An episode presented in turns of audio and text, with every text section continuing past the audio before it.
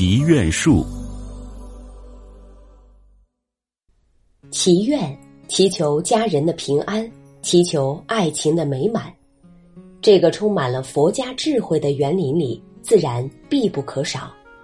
在一处名为“群像雕塑”的景点，有十二头栩栩如生的石雕大象，形态各异，是大人小孩享乐的好去处。据佛经记载，释迦牟尼前生曾为六牙白象，所以大象就成为了佛教的吉祥物。同时，象能给人间带来祥瑞，象征天下太平。于是，在这里，十二头大象代表着一年十二个月，寓意着月月吉祥。其实，在吉祥大象栖身之处，一百年前这里就已聚集天地灵气，生长着一片枝繁叶茂的酸豆林。这里的每一棵苍劲有力的酸豆树。像一张彰显生命力的网，网下是天南地北的匆匆过客，游客走时总是恋恋不舍，希望自己的美好愿望能实现，就在这里的树上系红丝带，于是百年酸豆树成为了祈愿树。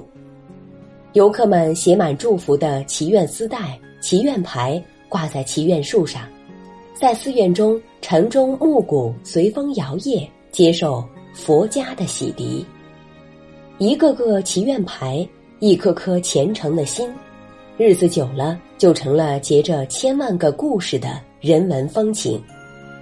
在生物学上，祈愿树称红刺鹿兜，又名时来运转树、步步高升树或祈愿树，为灌木或小乔木，喜光喜高温，多湿气候。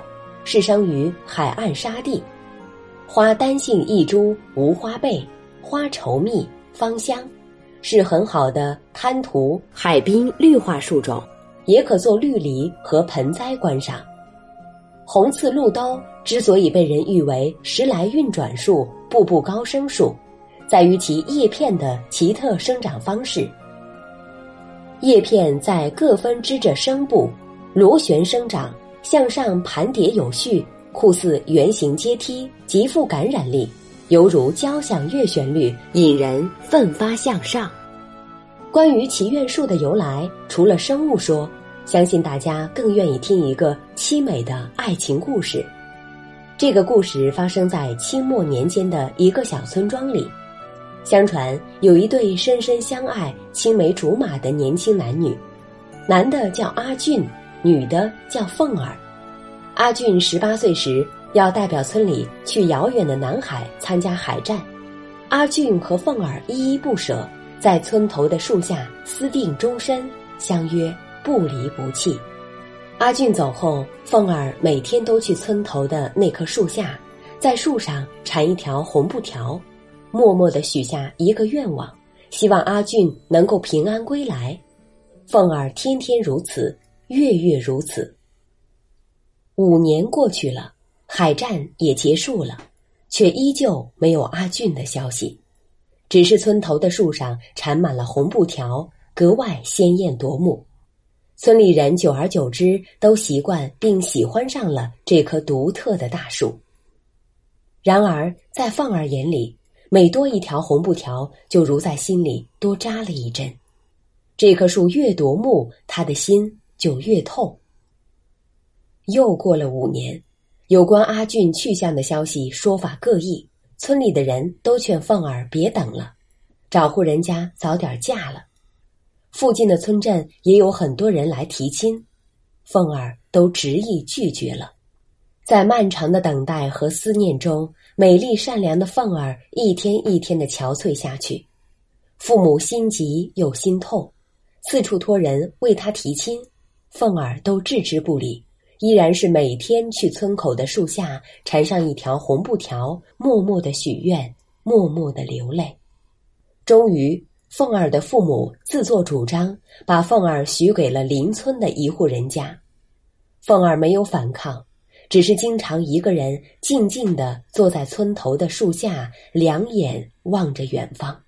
婚礼的前一个晚上，凤儿穿上了那套父母为她精心准备的礼服，独自来到树下。婚礼当天，全村人都集合在山路下，等待着欢送新娘。然而，所有人都惊呆了。村头的树上全部缠满了红布条，穿着鲜艳婚服的凤儿静静地躺在树下，眼睛轻轻地闭着，脸带着笑容。她永远的睡过去了。当人们正惊讶地看着这一幕时，树上的红布条忽地腾空而起，冲向天空。这时，村民们看着随风飞舞的红布条，在空中变成了凤儿和阿俊，他们牵着手，亲密地向天际飞去。从那一天起，这棵树多了一个传说：无论男女。只要将写有自己愿望的红布条挂在树上，虔诚的祈祷，他们的愿望就会实现。久而久之，人们来到这棵树下，会把预先准备好的红布条抛挂在树上，祈福许愿。后来形成了一种习俗：凡是到这里来的人，总要到这株许愿树下抛财许愿，亲手挂上红布条，以期愿望成真。听说现在很多新人在结婚前特地来到海南，寻找祈愿树，并在祈愿树上挂上亲手写的爱的心愿，祈愿婚后的生活美好甜蜜，祈愿未来生活的每一天吉祥幸福。祈愿树上的一条条红丝带都寄托着一个个人的祝福，有祈求婚姻美好的，有祈求家人健康平安的，每一份祝福。都带着一颗真心，在南山旅游，处处蕴含着佛家智慧。在祈愿树的旁边，有四只可爱的猴子石像雕塑，叫四不猴，一个无眼，一个无嘴，一个独耳，一个垂手。其寓意为：不听不应该听，不看不应该看，不说不应该说，不做不应该做的佛家处世哲理。这也说明，愿望一旦许下，心里就有了目标，其他外界杂事纷扰，能不听的就不听，能不看的就不看，只要一心一意朝着自己许下的心愿前进即可，如此才会实现自己挂在祈愿树上的心愿。在园林中观赏徜徉，一边感受生态奇迹，一边体验吉祥文化。最主要的是，在祈愿树的树梢上挂上祈愿牌，留下对未来的美好追求，对明天的祈祷，对亲人朋友的祝福，然后在祈愿树的庇护下，努力去实现心中所愿，这才是祈愿树存在的最美好意义。本节目由文化和旅游部全国公共文化发展中心与国家图书馆联合推荐。